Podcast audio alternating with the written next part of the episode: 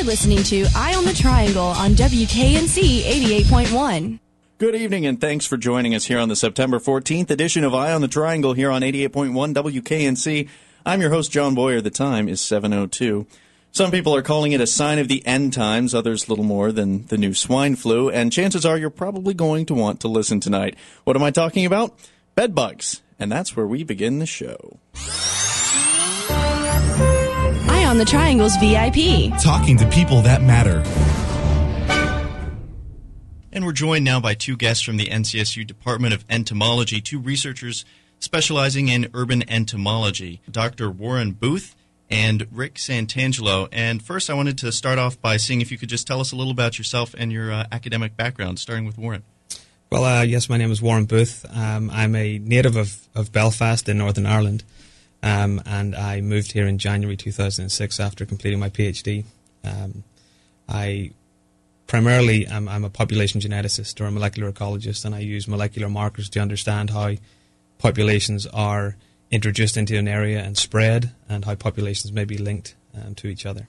And I'm Rick Santangelo. I'm a lab manager and researcher here at NC State.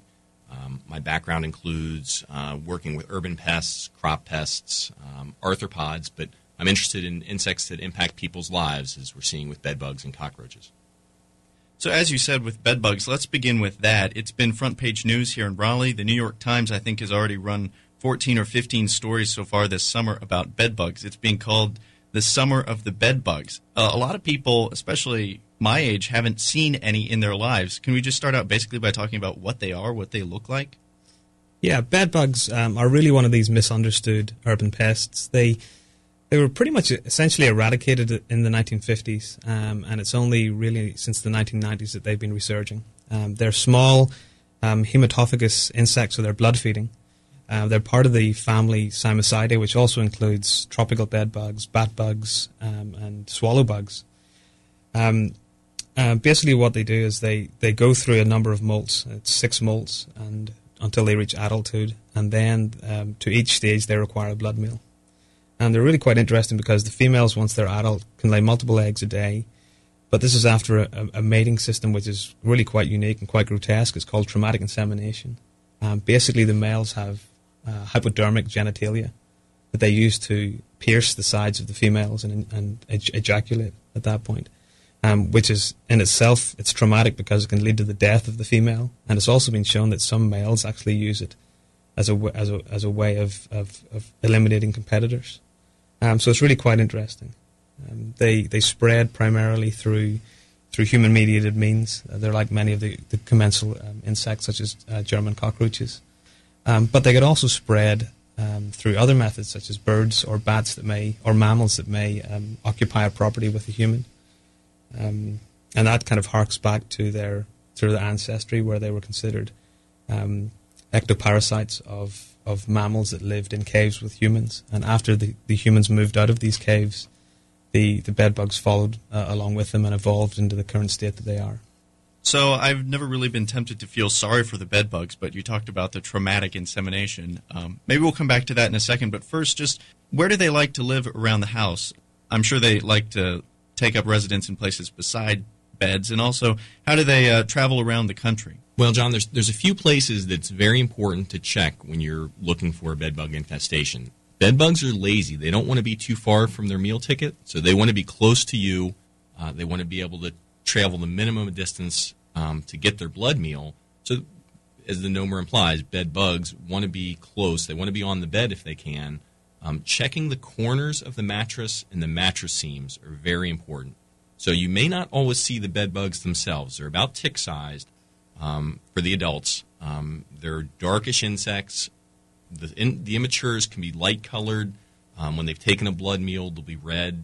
Um, but checking the corners of the mattress, the mattress seams, the bed frame. If you're traveling, it's very important to check the headboard of the bed because hotels and motels will frequently change their sheets, but they don't all, they never change the headboard.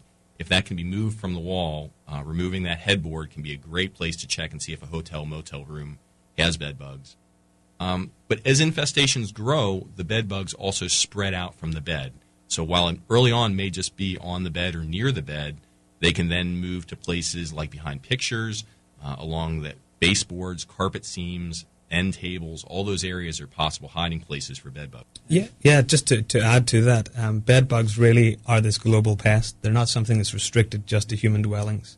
Um, there has been uh, a number of hypotheses that have been um, suggested of where these come from. Uh, one is that they are resurging from ancestral populations that moved to alternative hosts. So they moved into, in this case, they moved into poultry farms, is, is the hypothesis. And then from there they spread outwards. But also bedbugs have been recorded in bat roosts um, and, and anywhere even that, that humans or mammals can be. Um, if you look at many of the reports nowadays and you can find them, reports of them uh, occupying hotels or human dwellings, you can find them in transport such as airplanes, um, any transit. Um, in Northern Ireland, in fact, there was a report um, just last year of uh, infestations on, on public transport buses. Um, so really, the thing is that anywhere that humans can be, bed bugs are likely to be. So bed bugs do suck the blood of humans, and a lot of times when you hear about creatures like mosquitoes that also do that, you think about the potential for diseases spreading. Uh, is there any risk of that with bed bugs or other kinds of sanitary concerns that come about with their presence? There are reports um, of mechanical transfer of pathogens, but and that's from a bed bug that is fed on on a human and then walked over that wound site. Um, but basically, any of the studies so far um, have shown that they do not spread any human-borne or human-mediated pathogen. Um, and there have there have been quite a few um, uh, pathogens investigated. I think around fifty at the moment, and we're we're we're investigating another one at the moment. But there's no evidence that they will um, pass on the um, a pathogen from one from one human to another. I guess I'd like to add though that even though we're not seeing disease transmission at this point, the psychological impact of bed bugs is enormous for people who suffer from them. So, uh, you know, the stigma also that goes along with bed bugs, um, and this is partly due to the novelty of the whole, you know, the bed bug pandemic. Um, that people think that people who have bedbugs are unclean, and that's not the case. You can very easily pick them up when you're traveling, um, even in town. And once you've got them, they can be very hard to eliminate. And for people who have bedbugs, uh, they lose sleep, um, there's oftentimes the loss of social uh, social networks. Um, I think that's going to change as people become used to the reality that bedbugs are here. And they're going to continue being a problem. Um, but you know, and along with the itching of the bites, different people react very differently to bed bug bites. Um, a good portion of people don't react at all to the bites, um, whereas others will have inflamed rashes, uh, itchy bites that, that will last for a good period of time and may not show up for up to a week after being bitten. So it's still a worthwhile thing to have them eradicated. I know a lot of people have looked into different means of getting rid of them. In fact, I was listening to the radio last night and actually heard a commercial now for this new brand that's supposed to remove bed bugs through non chemical methods. What's the deal with all of this? Well, chemistry right now is, is one of our best options for dealing with bed bugs. It's a very difficult problem to deal with on your own, um, and we always recommend to people that they seek uh, professional pest control services to deal with bed bugs. That's oftentimes going to involve spraying, and oftentimes it's going to be very expensive. Uh, a $500 price tag uh, for an exterminator treatment, which will be several visits, um, is the norm. There are some non chemical options out there. Heat treatments um, are one of the things that is growing in popularity. Uh, basically, heating up a dwelling to a critical temperature over 120 degrees Fahrenheit uh, will kill bed bugs, their eggs, and immatures. Um, but that the price tag often runs over thousand dollars for a visit. So in the future, these may come down in price, but right now it's it's an expensive proposition if you have bed bugs, um, and you need you need to get some professionals in there to catch it because catching those infestations early makes them much easier to deal with, um, makes it much less likely that you're going to need re return visits. I think to add to that, um, right now, we're seeing many pest control operators that are reporting four or five hundred fold increases in the number of bedbug calls that they go out to. So this really is a major event that's going on. But associated with that eradication is we also need to change the behaviours that we're actually performing ourselves. You know, we go to an airport, and it's not uncommon to look around and see four or five people with, that have brought their pillow from their home with them, so that they can sleep more comfortably on a plane. But if that pillow has, if they've got an infestation of bed bugs in their house and there are bed bugs in that pillow, then they've just unintentionally spread those bed bugs to other areas. So, as, along with the eradication, there should also be a change in personal behaviors. What is the kind of research you do, and how's that playing into studying and understanding bed bugs? And uh, have you answered any of these questions so far that you've been looking into? Well, at the moment, we're just really, you know, at the tip of the iceberg when it comes to bed bug research. As I said earlier, the, this uh, resurgence has been really going on since the 1990s, but it's only now that it's at such uh, such an extent. Um, we were lucky to uh, receive a number of competitive grants within the last two years to study bedbug um, infestations and population genetics. So basically, what we're trying to look at is get an estimate of global genetic diversity. And that will allow us to understand if they've originated in one or more areas and how they've then spread into a new site of infestation and whether that's into the US or into the UK or Europe. Um, that's one of the questions. From there, we, we then want to look at once they're infesting an area, um, where are they going from there? Are they spreading within a city? Are they spreading across the nation? Um, and again, molecular markers allow us to answer that question because we use um, basically it's, it's, a form of DNA fingerprinting where we can DNA fingerprint every single individual, whether it's in an infestation or in a population, uh, and understand how that individual is linked within that infestation and how that infestation is linked to any other infestation within not only a, a building but a city or, or the nation or globally. One of the other areas that we're investigating is also uh, insecticide resistance. So, not to come forward with more bad news, um, but the bed bugs we're seeing now are much more resistant to pesticides than they were in the past. So, it's much more difficult to kill them, and it's going to require more treatments. So, the insects we're looking at that we're field collecting, um, you may not kill them with one spray. They may require multiple sprays before you knock them down. I think to to add to that, John, there um, to touch on what on what Rick said, we, we did a preliminary study of 38 populations um, earlier on this year to look for um, two mutations that occur in a sodium channel, and this is linked to the knockdown resistance um, due to uh, of, of pyrethroids and insecticide.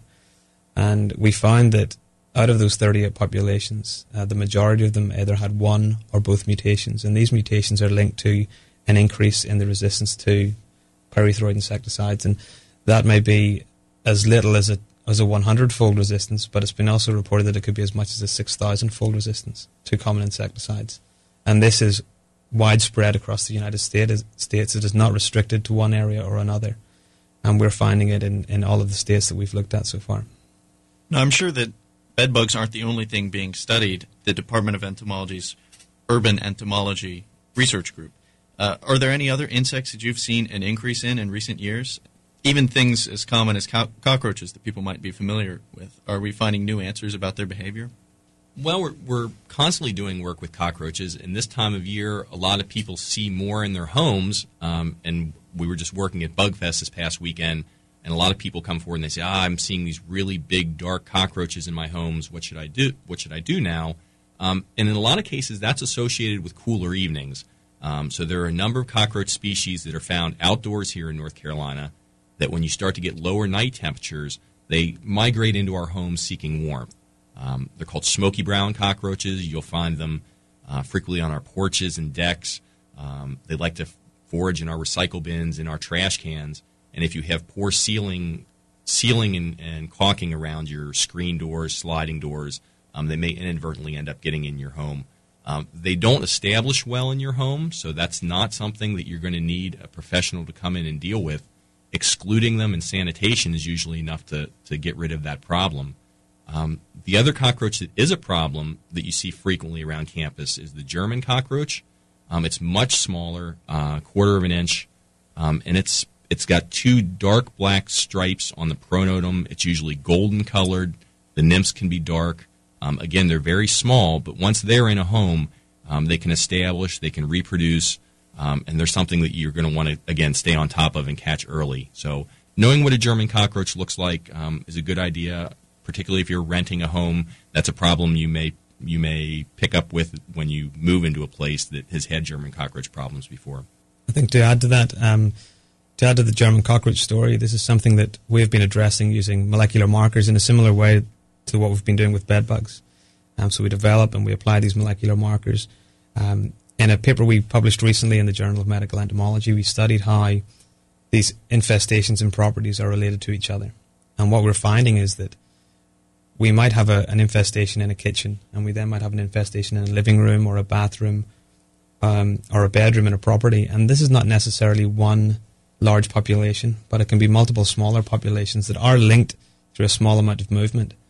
But what that told us was that the common forms of treatment, which m- may be treating a bathroom and a kitchen, is not an effective way to eliminate that population. It really requires room by room treatments. And and essentially now it, it looks like it, it needs to require building level treatments. Once they're in a property, they theoretically can move through any crack or crevice in a wall. Um, so if two buildings share a wall, um, they can move from one building to another. So your your property, your your apartment can be really clean, um, but if your next door neighbour has an infestation, theoretically they can move into yours. And of course, that means that you need to try and cut down on the amount of food you leave lying around and waste you leave lying around. So the cleaner your property is, the less likely they are to move in and actually find something to feed on. Well, I, I guess I'd like to say that there, with German cockroaches, um, baiting is also a, a very uh, attractive option. That spraying using less pesticides is an effective way, and you can buy some good products um, over the counter from hardware stores, um, some grocery stores, um, gel bait that will work very effectively to, to reduce German cockroach populations. But as far as the smoky brown cockroaches go, when one crawls under the door and gets into the apartment and starts skittering around, uh, anything to do at that point, or is it just prevention and wait them out? I, I, think the the term mechanical control comes to mind. That would be smashing it with your shoe. Um, yeah, ca- catching them, putting them outside, um, just excluding them. Th- those really don't typically require sprays. Although you know, baiting is a possibility for those. They will eat gel bait, and that will kill them. Um, but again, they're just occasionally getting in. They're usually not a problem inside homes, except that they are. When you see them, they're so spooky, and you know they do scutter, you know, scuttle and run around, and you know, I, I understand. Yeah, another pest that we've been um, looking at in more detail recently is is the odorous house ant. It's this little small black ant that we find sometimes in our properties, um, very often around the outskirts of our properties. Um, they're most easily recognized if you get one and you crush it between your fingers and smell. It's a smell like um, some people say rotten coconut, some people say it's like Windex, um, but they definitely have a, a very um, noticeable odor. Um, and these little things will, will actually come in, in in large numbers. They can get into your property and they can feed on uh, any stored foods, mainly sugars and so on. Um, we find them around our property if we put up um, a bird feeder, uh, a hummingbird feeder.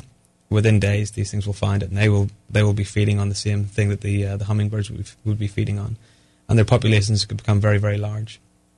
Um, it's been thought that they can that they live in small um, natural populations of one queen and, and, a handful of workers. But what we're finding is expansive um, property-wide nests that are thousands of queens and hundreds of thousands of workers.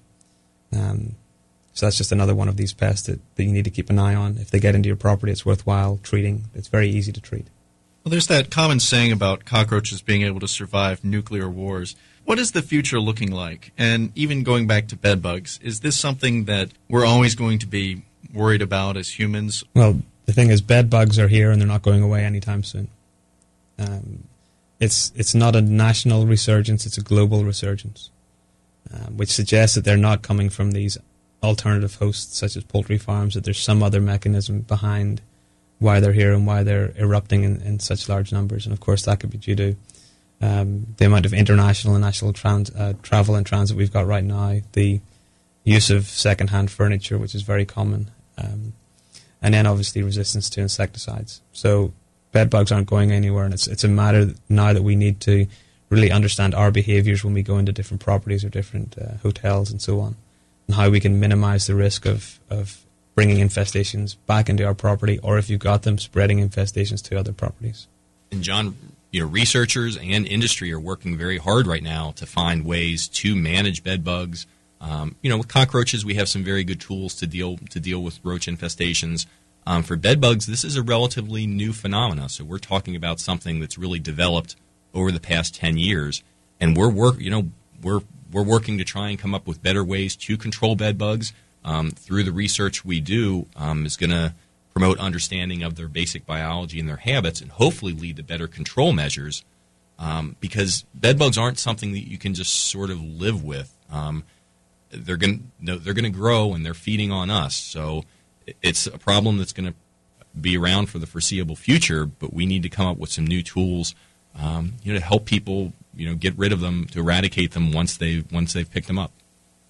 Yeah, there's a couple. If you want to look at the research that we're currently doing, you can go onto the Department of Entomology website at NC State and search for either myself, uh, Dr. Ed Vargo, or Dr. Coby Schal, and there will be a list of research and publications that are coming from this this work at the moment.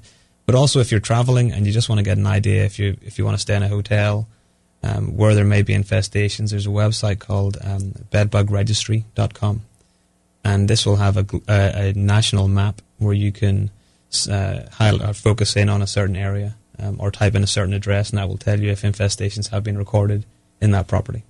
Well, that about wraps it up for now. I thank both of you for coming in and sharing your expertise. Dr. Warren Booth and Rick Santangelo from the NC State Department of Entomology, thank you for coming in tonight. Thank you, John. Thank you.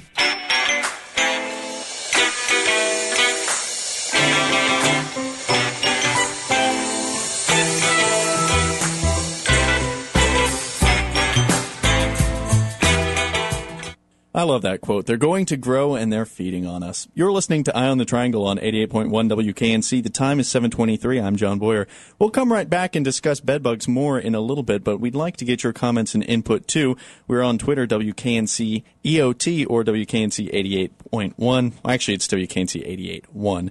Email public affairs at WKNC.org. Facebook, Eye on the Triangle, and our new voicemail feedback line, 919 628 0869. We'll mention that again in a little bit. When Eye on the Triangle continues, we've got Jessica Showers standing by with a weather report, a look at upcoming events around campus, our Wolfpacker of the Week, a very special edition of sports with lots of great news, Chris's Gardening Minute, and the new restaurant review from Mark. It's all on the way. Go ahead, check under your bed, and then come right back. You're listening to Eye on the Triangle on WKNC 88.1. And we're back here with Jessica Showers from the NCSU Broadcast Meteorology Program to bring us up to speed on the forecast. Jessica. Thank you, John. Yes, it's been very hot out today, if you guys haven't noticed. This afternoon we reached a high of 95, and right now it's 89 degrees, so it's still pretty toasty out there. And this week is not going to be very different. Uh, tonight we're going to see lows in the lower 60s, winds becoming calm overnight. Tomorrow looks to be bright, sunny, and hot, with highs in the lower 90s and light winds similar to today. Partly cloudy skies will continue throughout the day as well. Tomorrow night, lows in the 60s again with light and variable winds. Thursday, we will see highs in the 90s with light wind around 15 miles per hour, and partly cloudy skies will remain throughout the day and into the night. For the Wolfpack game against Cincinnati on Thursday night, we will see temp- temperatures still pretty warm for the start of the game in the mid 70s, but will cool down as the night progresses with the lows in the mid 60s. And now for a look at the tropics, we have Hurricane Igor, still a Category 4 out in the Atlantic, with maximum winds of up to 145 miles per hour. Igor continues a slow trek across the Atlantic in the northwest direction. Igor could become trouble for B- Bermuda by midday Sunday. Hurricane Julia is following in Hurricane Igor's wake with maximum winds of 85 miles per hour. It's still a Category 1, but Julia is expected to continue to move west and could turn towards the north by Sunday afternoon. Tropical Storm Karl has just been named this afternoon with maximum winds of 40 miles per hour. Karl is predicted to move towards the west, which could spell trouble for parts of southern Mexico as we head into the weekend. Well, thanks for uh, bringing us up to date with that, Jessica. Now I'm going to send it over to our good friend Chris Chaffee, letting us know what's going on around campus this week. Thank you, John. For this week's community calendar, we have a boatload of stuff for you to check out. On tomorrow, uh, tomorrow on Wednesday, September 15th, the Campers Farmers Market at NC State will be held in the Brickyard. Don't miss out on all the exciting products the vendors will be offering right in front of D.H. Hill Library from 10 a.m. to 3 p.m. On Thursday, September 16th, there will be a study abroad fair from 10 a.m. to 3 p.m. in the Talley Ballroom. Come rub elbows with folks who have returned from their study abroad experiences and are eager to share their stories. There will also be faculty advisors who lead these programs in attendance, and they will be able to answer questions. On Friday, September 17th, in the Talley Walnut Room, there will be a workshop called Selling Yourself. The program's purpose is to teach students how to write effective resumes and cover letters. Miss Carol Schroeder and Dr. Woody Cateau will be giving advice on what businesses look for and how to market yourself towards potential employers. Registration is required, and you can do so at http Slash colon backslash, backslash backslash go.ncsu.edu slash pfl events. On Saturday, September 18th, from 7 to 9 p.m., there will be a Lady Gaga party in the Burgaw Activity Wait, Room. what? On September 18th, from 7 p.m. to 9 p.m., there will be a Lady Gaga party in the Burgaw Activity Room. Sponsored by the GLBT Community Alliance, the party will have a costume contest, Gaga music and videos, a concert ticket raffle, dancing, and much more. This event is free to all NC State students, faculty, and staff. Now, on Sunday, September 19th, the movie Letters to Juliet will be shown in the Witherspoon Cinema starting at 9 p.m. An American girl on vacation in Italy finds an unanswered letter to Juliet, one of thousands of messages left to the fictional lover of Verona's courtyard, which are secretly answered by the secretaries of Juliet. This begins her quest to find the lovers in the letter. Rated PG, running time 105 minutes. Student tickets cost $1.50, and the general public, it costs $2.50. Now, on Monday, September 20th at 3 p.m. in the Witherspoon Cinema, the Scholars Forum will be hosting News and Observer investigative reporters Joe Neff and Mandy Locke, who will be discussing their recently broken story about irregularities at the North Carolina Bureau of Investigation. Already 200 cases have been called into question, at least three of them capital cases where the defendant has already been executed, and it's been less than two months since these articles have hit the racks. Admission is free, and this event is open to the public. John.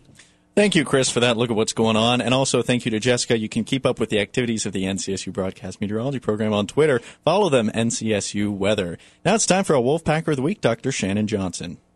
Wolfpacker of the Week on Eye on the Triangle. A spotlight on those who go above and beyond.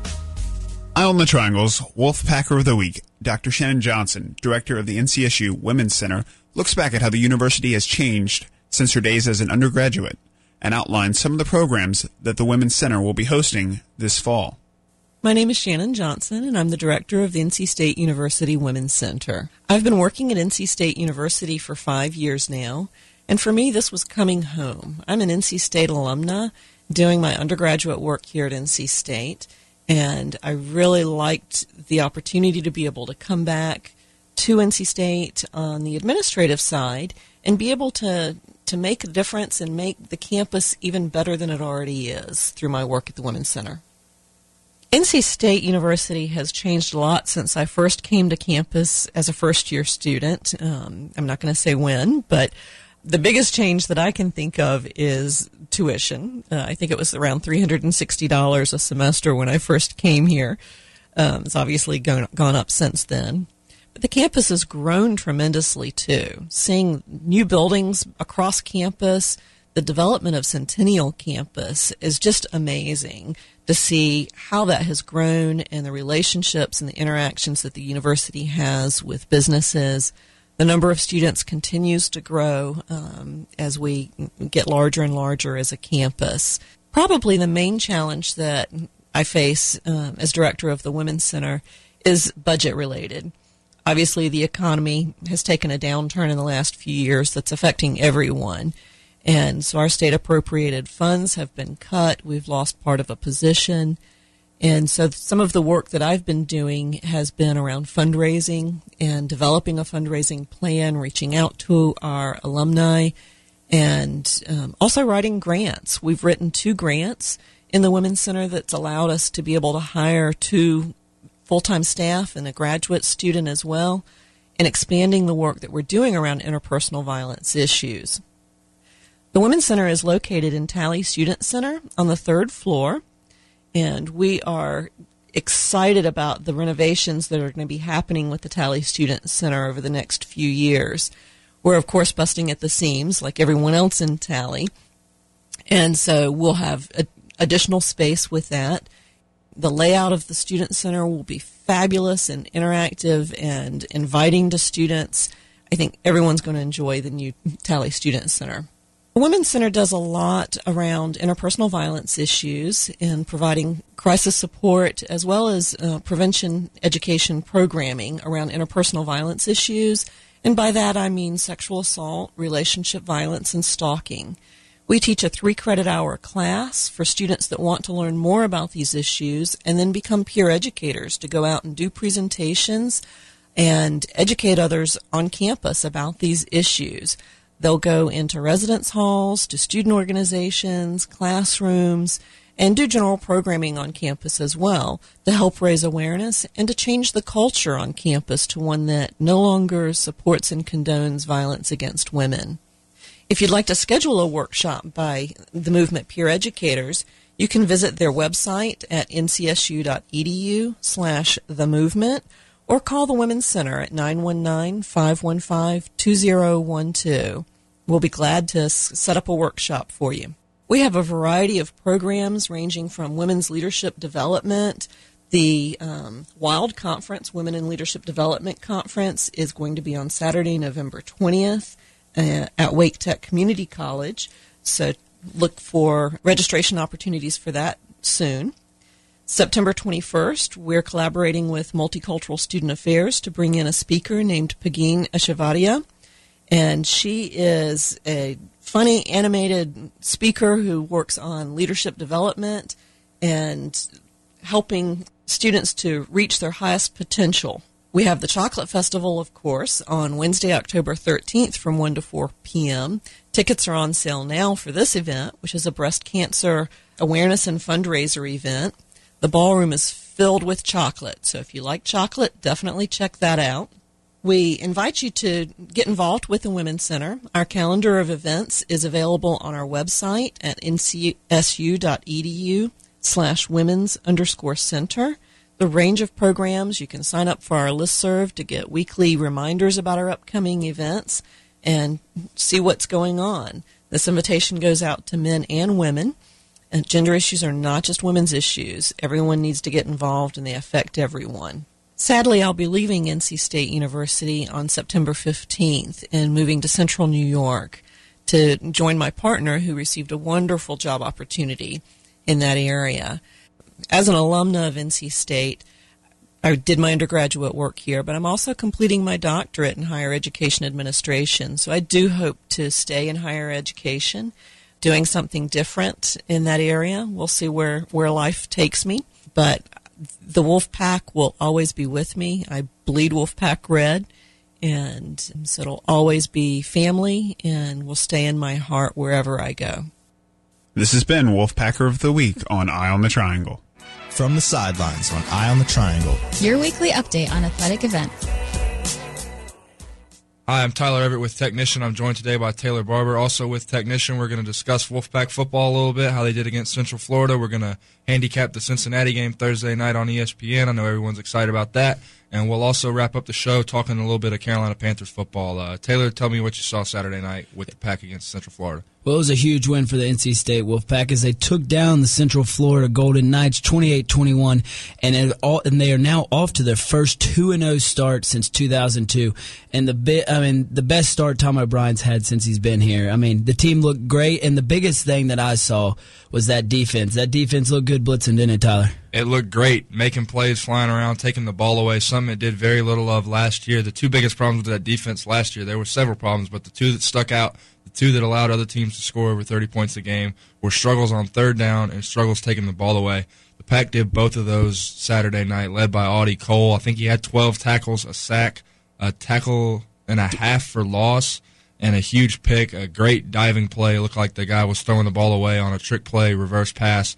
Cole uh, snared that ball out of nowhere. Um, uh, great to see a diving athletic play like that from somebody his size. He was just one of several guys that made a, made big plays. Earl Wolff had a big pick early. C.J. Wilson, what ended up being the difference in the game, a seven point game. The last score for the Pack was his uh, interception and run back for a touchdown. First time Pack had scored a defensive touchdown since Nate Irving did so against Clemson early 2008. So a lot of uh, positive welcome things by the defense that Wolfpack fans hadn't seen in a while. Yeah, and the biggest thing I think is some of that blitzing, man. I mean, yeah. have you ever? I, we've never seen, at least since I've been here, which is three years, three long years of football seasons, and we've always seen us just sit back on our heels, Passive. play that little twenty-yard cover, just little cushion, and just get drilled and. I mean, it the was the other way around. State fr- pushed them around Saturday night. The pressure was there. I don't know how many sacks we totaled, but you know, a, a good couple, maybe a handful of sacks, and then even when there weren't sacks, there was a lot of pressure. even that last drive when the uh, When Nate whiffed three Florida- times. yeah, Nate Irving came in on the blitz a little too quickly, uh, lost contain on the quarterback. But even then, you know, the quarterback's running for his life. That's what he wanted to do because he's a mobile Mhm. quarterback. But still, you know, welcome sight to see a quarterback scrambling, having to make it up as he goes, as opposed to hanging out, uh, taking his time in the pocket and, mm-hmm. and picking between open receivers down the field. Yeah, I mean, it's definitely showed. Tanuta's made a huge impact on this off or this defense already, and I mean, I like the way they're going. But I think also a huge thing was that we won a game without superstar, Superman, do everything. Russell Wilson actually playing a it, that good of a game. I mean, he was I think ten for thirty with 105, 105 yards yards, which is I mean, in Russell Wilson's numbers, I mean, that's a bad game. But we won the game. We controlled the ball. We didn't turn it over. The running game, Mustafa Greene and Dean Haynes look better. They con- and I think they're going to continue to get better just as more as they play. I mean, they combined for over 100 yards. Each scored a touchdown. And we really we controlled the ball. We controlled the clock. I mean, especially that first half, it was all NC State except for that one fluke ninety that kick return. I mean, all NC Got to State on both up. sides Uh, of a lot ball. of games that's going to doom you giving up a, a kick return for a touchdown like that. But like Taylor said, uh, a dominant first half, at least in the sense of, of ball possession and time. I mean, time of possession, how how long State held the ball versus how long Central Florida had the ball. Uh, can't harp on it enough. You know, you say, well, State can beat anybody if Russell's on. The fact that they won on a game, I mean, he wasn't atrocious. He made a couple throws here and there for sure. Hit Darrell Davis for a touchdown, but statistically, 10 of 30 for 105 yards. That's as bad as Russell's going to play. And to win a game on the road against a good UCF team, UCF isn't a household name. They're probably not, I mean, they're not going to win the national championship. They're not going to be a team They're going to give Conference USA a run though. For they're going to give ECU. They're going to be one of the better teams in Conference USA. But um, I mean, as we move away from that game, two and zero and short week, uh, O'Brien wasn't very happy. He said it. Um, I think he quoted. He said the ACC. I mean, put him in almost a no-win situation, having him have to turn around this quickly after a road game in Florida and come all the way back, practice quickly, and then play that Thursday nighter against Cincinnati. It's going to be a big game. It's going to be a huge game. Cincinnati's uh, won the Big East last year, made it to BCS play. They lost a lot of their talent. They lost their head coach Brian Kelly, left the Bearcats for Notre Dame. They lost Tony Pike, the star quarterback, but their backup quarterback played like an all star when he was in last year, and he's back. Zach Collaros. Uh, if the struggles against Central Florida when they brought in their mobile quarterback were any indication, uh, the defense will certainly have its hands full. I won't say they're going to struggle after the, how they played. I, I don't see them. I don't see it being a rough game for them, but they'll certainly have their work cut out for it. Zach Collaros can run around; he can make throws.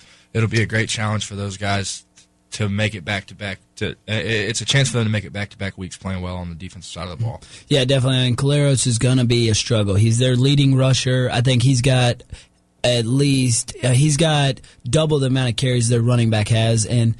Godfrey, uh, quarterback Jeff Godfrey for UCF, kind of came in when he came in and gave the pack defense a little scare. I think that's just a little overcommitment I think- I a think few he- times. But if we can settle down and contain Collaros, we have just as good a shot as anything because uh, Wilson's not going to be what he was at that last game. I think he's going to come out, he's going to throw the ball around, and then him throwing that ball around shows. I mean, it opens up that running game a lot. And these two freshman running backs, I mean, they look good. It does. And going back to the defense real quick, I think a lot of the reasons they had problems with the Central Florida quarterback is that's not who they prepared for. Uh, Central Florida hit state with that player. I think midway or late in the third quarter, they Mhm. they'd been playing a different type of quarterback all game. That wasn't what they practiced. Yeah, for pocket- somebody pocket doing that. quarterback all This week, the scout team quarterback is going to be running around. They're going to be ready for it. They're not going to come out Thursday night and be surprised that a mobile quarterback's getting Mm-hmm. outside the pocket on them.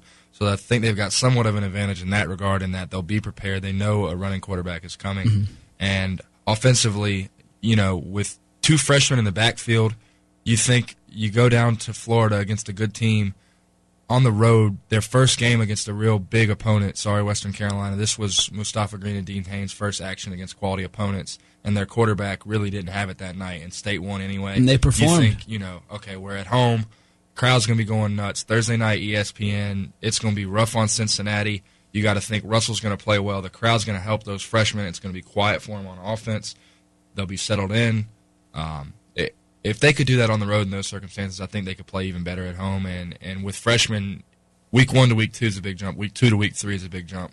Every week you've got to anticipate them producing a whole lot more than they did the week before. So it's uh, certainly something to look forward to Thursday night to see that offense hopefully clicking on all cylinders this time. Mhm. Oh yeah, and I think the best the best thing about that is going to be Carter Finley's going to be rocking. Yeah.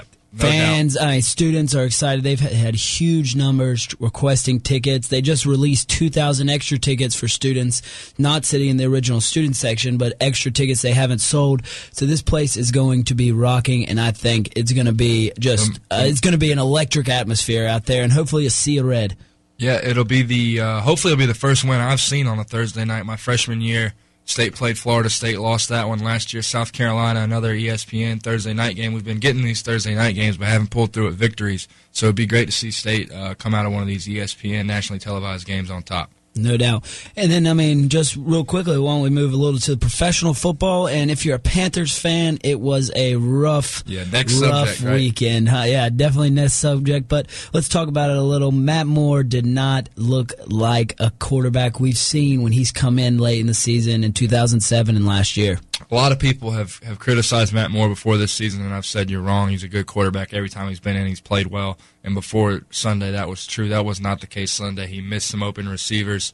His line didn't help him out. We, you know, you think of the Panthers as having a great line. Their pass protection wasn't what it should have been. He certainly got his head beat in there a little bit, especially second half. But there were some open throws he missed. Yeah, The only the only drive he looked good on was the uh, 30 second march down the field to get Steve right Smith at a halftime. touchdown. Yeah, but I mean, you can't throw three interceptions in the red zone, Especially like two in the fourth quarter, that's gonna I mean, kill you he's time. lobbing the ball up. Not all all passes seem forced, and something that I don't even think he should. I mean, he needs to learn to throw those balls away. But I mean. One thing is the the uh, running game didn't help him at all. I mean, No. it was awful. They were flat out awful. I don't understand some of the play calling. Like they got with on the five yard line late in the fourth quarter on that first drive, and they pass, pass, pass. The third one ends up being an interception. We have what could be some. I mean, we have the two best I think we've got the best running, running, back and best running attack in the league. If the offense, if the offense can pass enough to keep defenses honest, I think this is as good a running attack as anywhere in the league. Between the offensive line, the fact that you've got two backs that are just as good, slightly different styles, but both versatile, both great backs, and a good young line. It's really tough to see them struggle. You expect the passing game to struggle. Mhm. You don't expect the running game to struggle, but and I feel like I'm harping on the passing game here, but I think part of the reason the running game struggled was because Lack the of. Giants knew Mhm. Moore couldn't keep them honest. You bring eight or nine guys in the box. Carolina's ran on teams with eight or nine in the past, but that's not going to happen many weeks with any kind of respectable defense on the other side. like they the- know you're running; they're going to Mhm. stop it, and that's what happened early.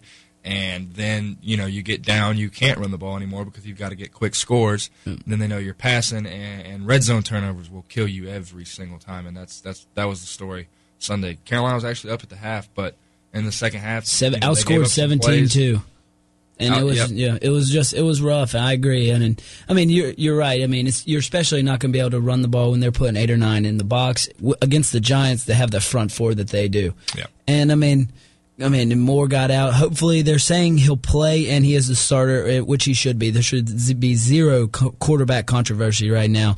Matt Moore is still the starter. Jimmy Clausen is nowhere close to being ready. I don't think. I think he's still. I don't think he should even play the rest of the season unless I mean it come. He shows some drastic improvement. I think it's just the game's gonna be coming a little too fast for him at this point.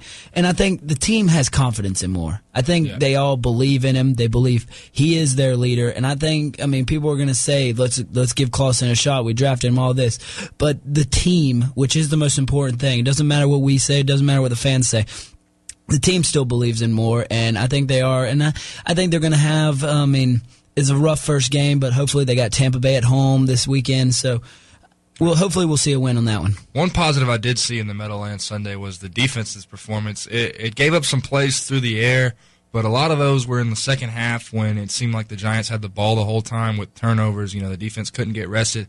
That first half, you know, there's some no names on that defensive line, but those guys are swarming. Mhm. They never let the Giants' running game get going.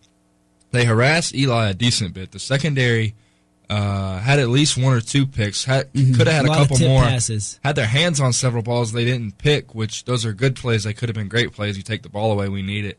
Um, another thing is Carolina should have scored a lot more points this week. And the defense, the average Gave field the position in the first half between the kicking game, Mike Goodson had several good returns, and the defense. This offense had no shortage of of favorable situations where they started their drives and just went nowhere with it.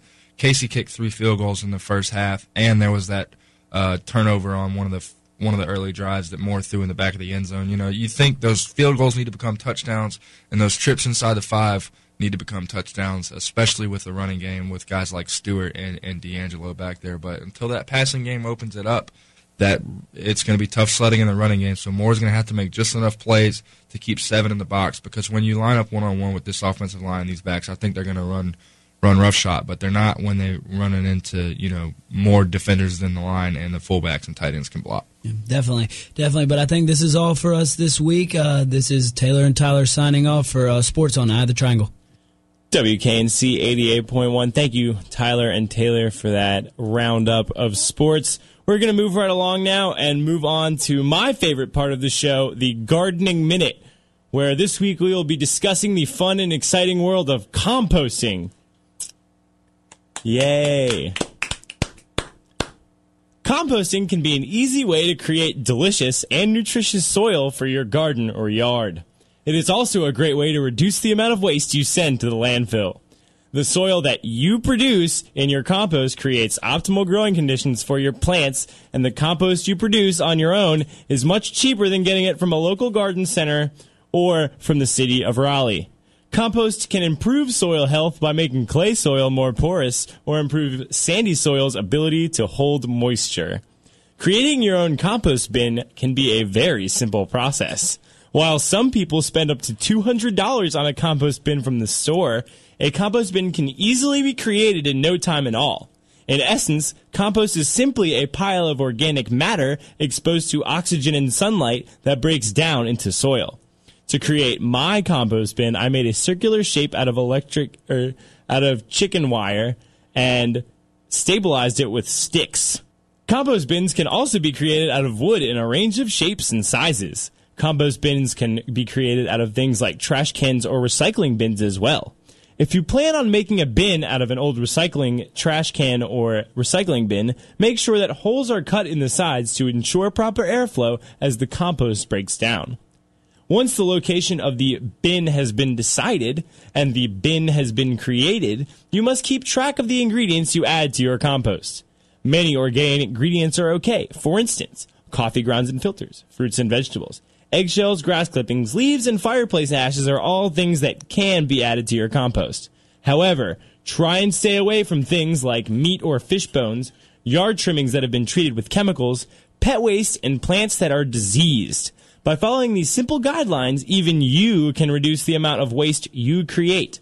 By keeping a container by the sink or trash can, you can temporarily store food waste so you don't have to run out to the bin every time you have new scraps. Keeping track of what you add to your compost and making sure you add only the best ingredients will ensure a wonderfully healthy soil, which will optimize your harvest in the coming year.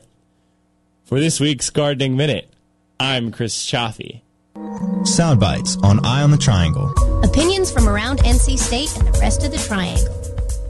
This week on Soundbites, I was on the beat at the first annual Hopscotch Music Festival, trying to get the skinny on how people were feeling about the exciting new addition to Raleigh's music scene. David Ranny. Now, can you tell me a little about your experience here at Hopscotch tonight? It's been great. It's been uh, three nights of just uh, a ton of awesome music. Days too. Been doing the whole thing. So many good local bands. It's, uh, I think, been uh, my favorite part of it, and um, of course the the national acts too. Have been uh, really happy to see, but uh, just been having a great time.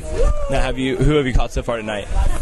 Oh man, I wish I had a list. Um, I uh, was downtown and I saw Black Skies at uh, the Mansworld party and uh, woke up late, so we didn't see much before that. And then, um, of course, went down to the City Plaza and uh, saw Love Language, favorite local band, um, caught No Age, and a little bit of uh, Public Enemy before I had to jam down here and see my friends in uh, Motor Skills, which was awesome. And so we just saw that, and now we're going to see Light Pines and Uh, Juan Huevos, and just so much good stuff. Hi, my name is Jackie Willis. I am from Chapel Hill, North Carolina. My hopscotch experience was really, really great because I got to see a lot of cool bands that I wanted to see, and I was working and hanging out with everyone that I wanted to hang out with. I'm also interested in getting into like the logistics of planning festivals and stuff. I'm having like the experience and knowing what people are saying. If there are any like issues or anything, like I can kind of see behind the scenes in the planning of like music festivals. What have you seen that you don't think people that just came to the concerts like you did the other night seen? People that come,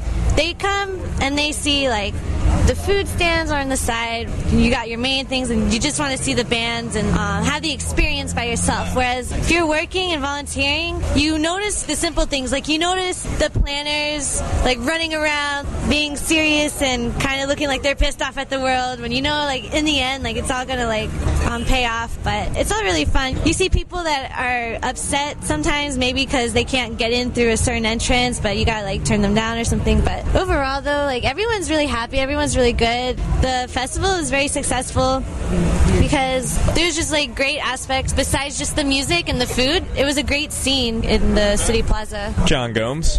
And can you tell me a little about your hopscotch experience? The hopscotch experience so far has been fantastic. Just getting all these bands coming here to Raleigh at the same time.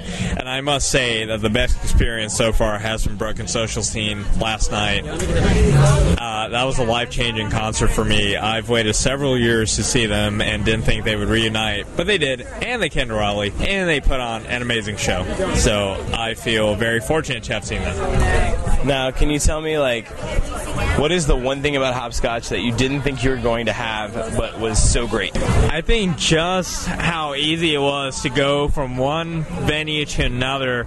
It's all within walking distance, and it, it feels like any other music festival where you can just go up to a stage and see any band that you wish. It's almost terrible because you have to choose between bands, but at the same time, you can see anyone you want to, pretty much. I'm Nick Jager, and I play in a band called the Tomahawks. Now, can you tell me a little about your hopscotch experience this time around? Man, my hopscotch experience has been awesome. Saw some amazing bands. Having an artist wristband has been amazing. It's gotten me into everything that I wanted to see.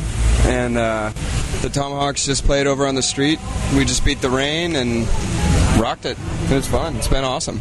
How do you feel the rain has affected the final day of hopscotch, or do you feel it has? It hasn't really affected my experience yet. I feel like since the rain was pretty much perfectly timed to like when the festival went into the clubs, the rain started. So it's like now everybody can be inside, and I think Public Enemy probably finished their set in a little bit of a downpour, but you know it was probably fine. What's the, the best thing about hopscotch so far? Maybe all the free beer. My name's Kent Thomas, and all I have to say about hopscotch is that from beginning to end, the stars of this whole festival have been the venues, and it's been nothing short of stellar. It's been very awesome. Reporting live from Hopscotch 2010, this has been Chris Chaffee for Eye on the Triangle. Thank you, Chris. We just uh, we are just flying through the hour here on on the Triangle. The time is now 7:57. We join our resident restaurant reviewer Mark Herring, but first, of course, the disclaimer: the opinions expressed are those of the author, not WKNC student media or NCSU. The author was not paid or otherwise compensated for his review.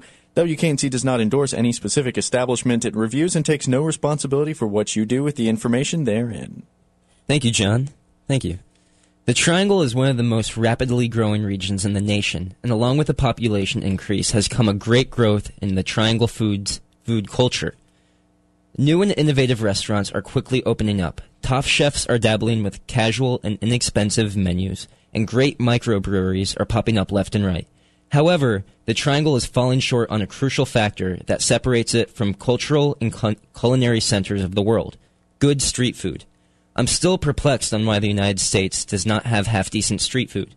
Nearly every other country around the world, especially developing countries, have really cheap, quick, and tasty dishes sold by local vendors. Perhaps the profuse amount of McFreedom fries joints have thwarted any chance for foodies like me to get their fix on good street food. However, a select group of heroic individuals are trying to make a change in local street food culture in, the, in North Carolina and they're doing it successfully and deliciously, and most importantly, with style. Back to my main point. I recently happened I recently happened upon Mom's Delicious Dishes, a nascent food truck that serves up comfort food for great prices. Started by Ardith Church and Tao Bake, Mom's Delicious Dishes food truck is their spin on comfort food with a street food twist. Instead of the generic burger, they serve a meatloaf sandwich, which is ground meat and sausage. It will beat a quarter pounder anytime and will make you nostalgic about your childhood as well. Also, they always have daily specials. So this afternoon, for instance, they had a ham and brie cheese san- sandwich panini. Last weekend, they did a special on pulled pork. I asked the ladies why they went into the street street food business, and they responded saying that it's less constraining than a traditional restaurant. For instance, they have an Asian barbecue chicken sandwich, potato salad, and a grilled curry chicken salad sandwich all on the same menu. It would be find, it would be hard to find that in any other restaurant. Moreover, what they want most is something that tastes good, and that's working out pretty well. Only three months into the business, Tao and Ardith have established themselves on Centennial campus twice a week, which happens to be their busiest spot. They expressed a lot of interest in coming closer to the main NC State campus, and I'm considering dropping my meal plan if that's the case. However, the one sad thing about Mom's Delicious Dishes is that it's an anomaly in our food eating, in our food culture. Unfortunately for many people, it takes a bit of audacity to deviate from the McChicken Nugget feeding trough. However, there's no need to fear Mom's Delicious Dishes. The food truck is immaculate, and the ingredients they use are fresh. And now let me make my little manifesto here about the word fresh. Mom's Delicious Dishes actually does fresh. It's not some cheesy mantra. If the tomatoes look good today, they'll use more tomatoes. If there's fresh cantaloupe in the market, the fruit salad will have cantaloupe. The women go to the farmer's market every morning and pick out local vegetables, and much of the meat they serve is organic, and they still phenomenally find a way to keep everything pretty much under seven bucks, which ironically equates to the, in- the individual value of one meal plan. If you're interested in checking them out, you can find Mom's Delicious Dishes on Facebook and Twitter, where they post their hours, locations, and specials. Thanks and bon appetit. Thank you, Mark. Thank you, Mark. Look forward to hearing more from you in the coming weeks. Uh, well, this hour is done for us. I really thought we would have some time to discuss some of the bedbug material. We have more of it, and we'll certainly get your comments in next week. Uh, we will be back here next week. We'll hopefully broadcast live from a Shackathon to take a look at SparkCon, campus events, results from the Cincinnati game with Tyler and Taylor, and much, much more. Do you have any questions, comments, suggestions, story ideas, mm. complaints, issues? Somebody you'd like to nominate for Wolfpacker of the Week? Well, that's what we're here for. Keep in touch with Eye on the Triangle on Twitter, WKNC EOT, or WKNC 881, Facebook Public Affairs at WKNC.org, or our voicemail feedback line, which is 919 628 0869. 919 628 0869. Big thanks to our guests tonight, Dr. Warren Booth, Rick Santangelo, and Dr. Shannon Johnson. For Chris Chaffee, Jessica Showers, Mark Herring, Jacob Downey, Tyler Everett, Taylor Barber, Tom Anderson, Seja Hindi, and Evan Garris, who is bound and locked in the back of a sketchy ice cream truck speeding through the dark streets of Brooklyn. And me, your host, John Boyer. Have a great night. Join us next time for more Eye on the Triangle. Stay tuned for After Hours.